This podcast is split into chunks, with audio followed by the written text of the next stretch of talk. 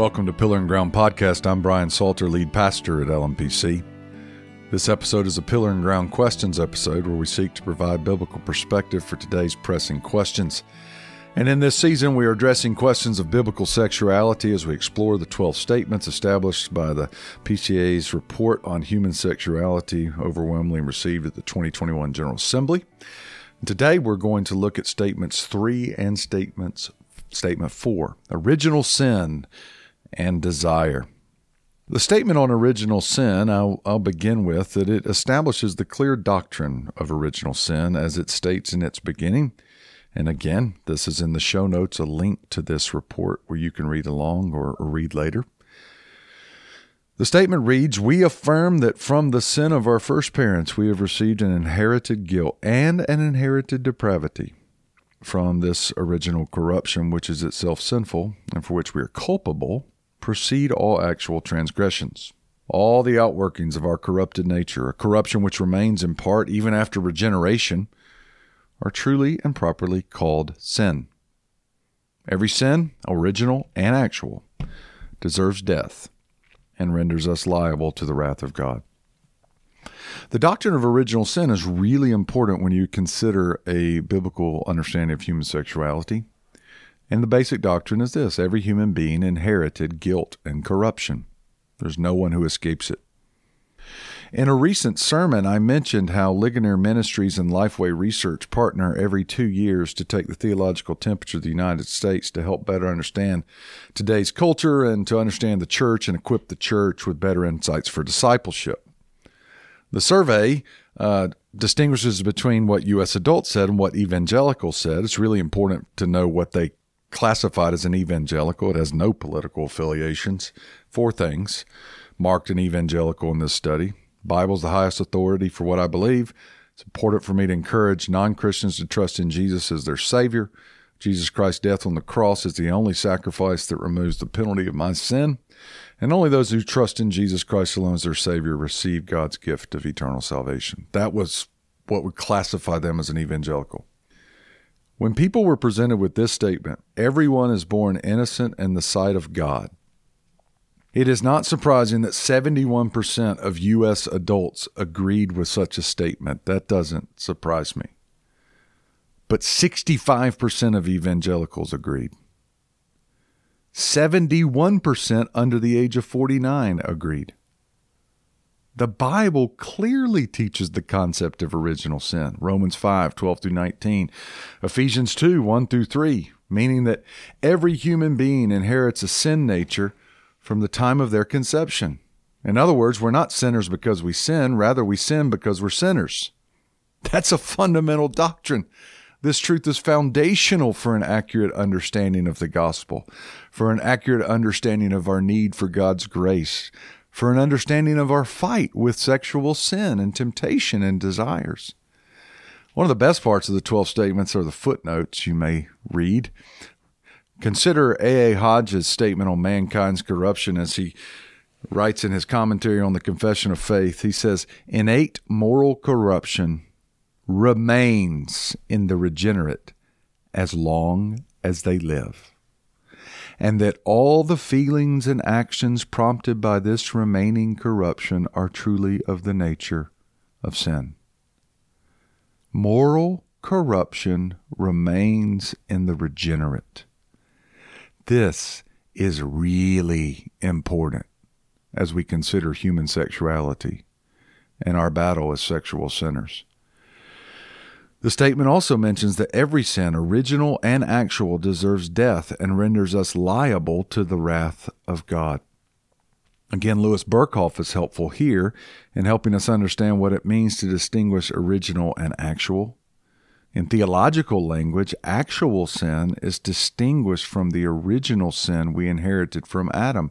Actual should be understood in a comprehensive sense of the word act. The term does not merely denote those external actions which are accomplished by means of the body, but all those conscious thoughts and volitions which spring from original sin. And that's going to be really important when we start talking about desire. So the statement establishes a clear doctrine of original sin that is seemingly lacking in our country and the church. No wonder these issues are confusing and are a place where we need clarity. The statement on original sin also establishes the priority of repentance in the life of the re- in light of the revelation of this truth. It says we must repent of our sin in general and our particular sins particularly. That is, we ought to grieve for our own sin, hate our sin, turn from our sin unto God, and endeavor to walk with God in obedience to his commands.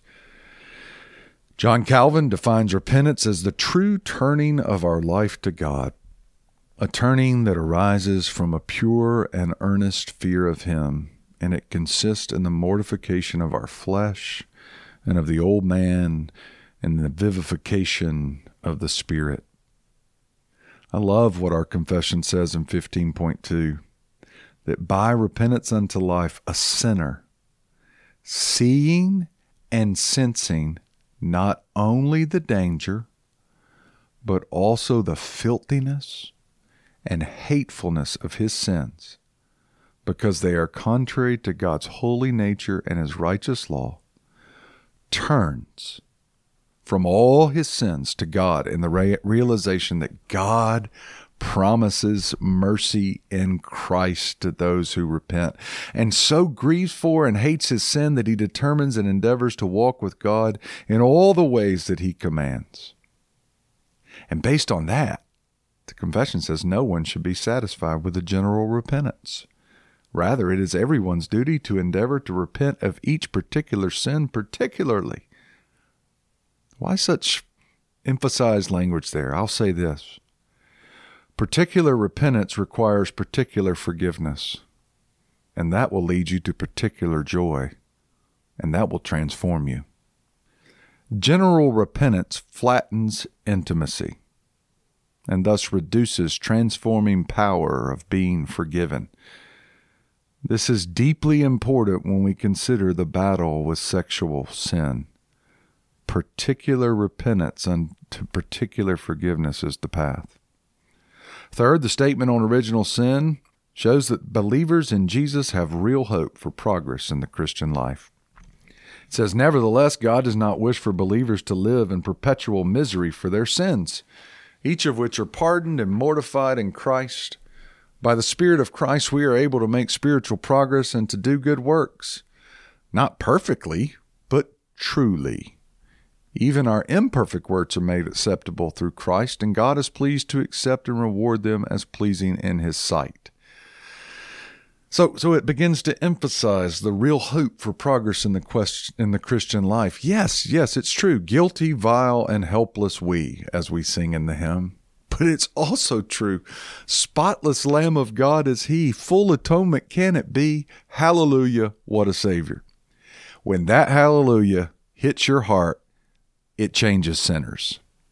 So while sin remains in the heart of the regenerate, as Westminster Confession six point five states, during this life the corruption of nature remains in those who are regenerated, even though it is pardoned and put to death through Christ, yet both this corruption of nature and all its expression are in fact really sin. There is also real gospel hope for transformation by the Holy Spirit, as Confession sixteen point three states. Their, meaning believers, ability to do good works is not at all from themselves, but entirely from the Spirit of Christ. And in order that they may be able to enabled to do these things, besides the graces believers have already see, received, there must also be an actual influence of the same Holy Spirit working in them, both to will and to do God's good pleasure. I love that. An actual influence of the same Holy Spirit.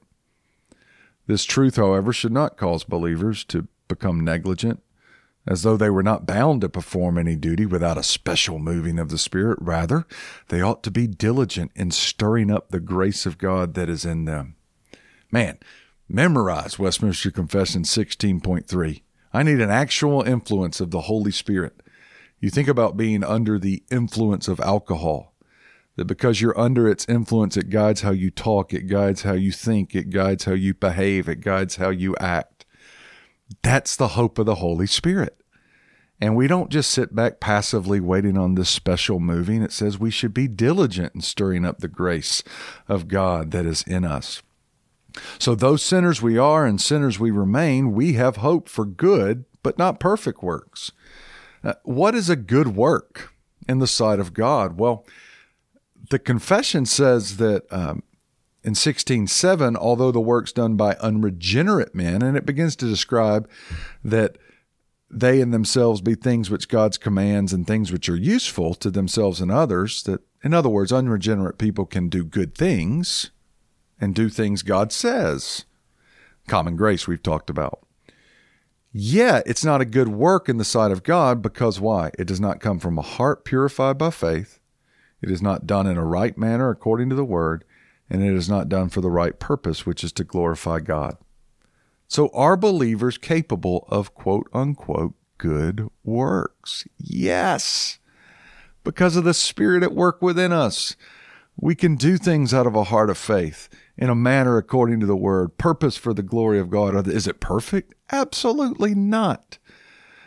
But it is good. There is real hope for progress, even though the doctrine of original sin is true, and that is because, simply put, those sinners, because of the Holy Spirit in us and the redemption of Jesus, we do have real and true hope for change and for good works. Now, when we consider statement four on desire, it establishes really two things.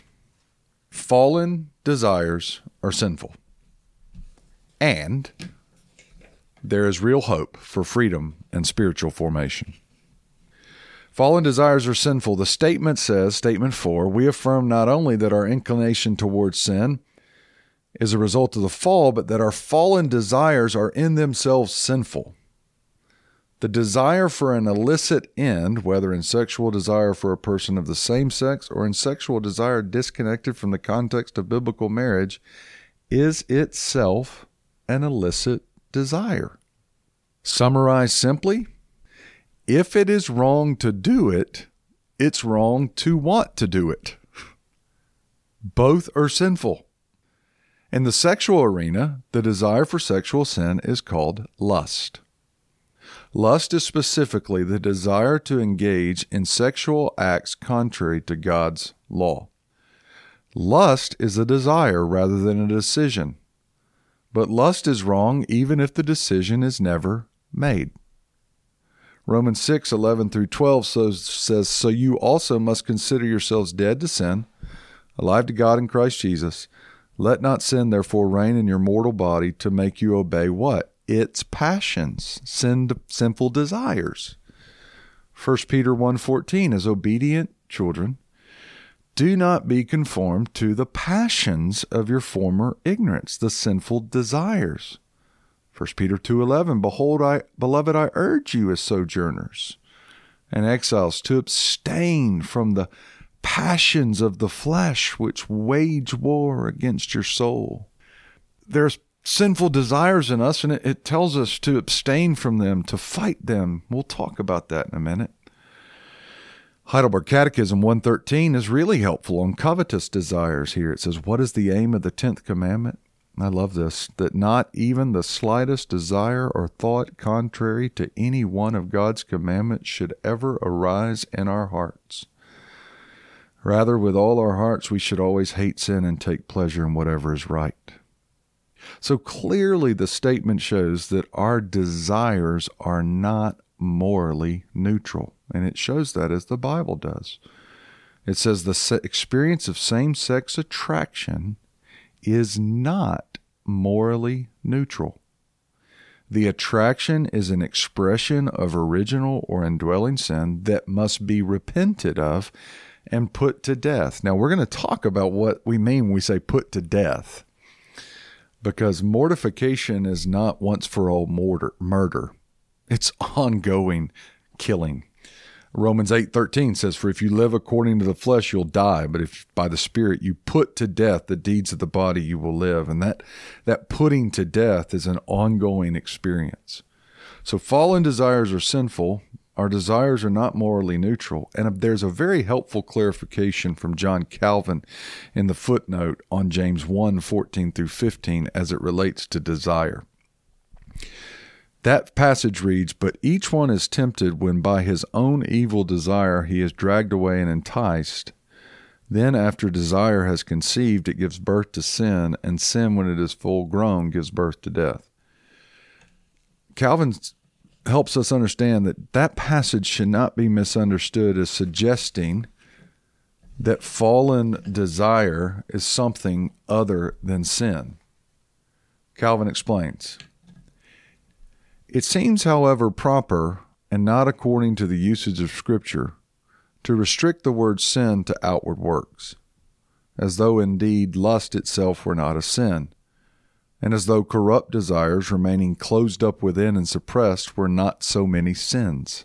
But as the use of a word is various, there is nothing unreasonable if it be taken here as in many other places for actual sin." And the papists ignorantly lay hold on this passage and seek to prove from it that vicious, yea, filthy, wicked, and the most abominable lust are not sins, provided there is no assent. For James does not show when sin begins to be born, so for so as to be sin, and so accounted by God, but when it breaks forth. Now that last part is he's saying uh, there's a difference in how people view this, that some say that as long as there is no assent, the desire itself is not sin. But that is simply not in accord with neither the confessional nor biblical doctrine. As mentioned earlier, if it's wrong to do it, it's wrong to want to do it. And that comes from corruption of original sin. Now, I think we need to be here as well carefully compassionate. It is really difficult at times to distinguish between temptation and desire. Is this coming from outside of me or inside of me? But what we know for sure is a desire for sin is sin. But finally, the statement shows there's real hope, real hope for freedom, real hope for spiritual formation. It says, "Nevertheless, we must celebrate that despite the continuing presence of sinful desires and even at times egregious sinful behavior, repentant, justified, and adopted believers are free from condemnation through the imputed righteousness of Christ and are able to please God by walking in the Spirit." Read Romans eight, three through six, that affirms this real hope for freedom and spiritual formation that is stated here in statement four with that "nevertheless." And so, as, but but I want to make sure we understand this. As we consider this hope for freedom and spiritual formation, we need to remain biblically realistic. I want to ask the question as we wrap up, how does one get rid of sinful desires? Well, obviously, it's in utter dependence on God's grace and His Spirit. And as we depend, we are diligent. We diligently mortify sin, as Romans eight thirteen says, and we diligently seek to live and keep God's commands, as Titus two says. We say no to sin. But let's be clear what mortification is not. I've already said mortification is not definitive murder of sin. It is not to utterly root out and destroy sin, that it should have no more hold at all, no residence in our hearts. We've heard the corruption remains in the regenerate. It is not just changing some outward aspects of sin. Mortification is not just the improvement of our natural constitution. It's not, mortification is not just when sin is diverted. Mortification, listen, is a habitual, it means ongoing, weakening of the lust, a constant fight and contention against sin with a degree of success in battle. What's the degree of success? That is dependent upon the grace of God and the work of the Spirit. We are at the mercy of God as to whether sinful desires are put to death once for all or must be put to death every day. An example is, I know people who were alcoholics, and when they quit, they say, I never had another desire for another drink. I believe them. And I believe that was a great gift of God's grace and Holy Spirit. But I also know people that have been sober And they say every day they wake up and they want a drink. The removal of that sinful desire has not been granted to them by the Holy Spirit, by God's grace. It remains within them, and yet they fight it. They fight every day. Both are to the praise of His glorious grace, and that is an application when it comes to sexual desire and sexual sin. Thank you for joining us on this episode of Pillar and Ground. We look forward to joining with you in further episodes.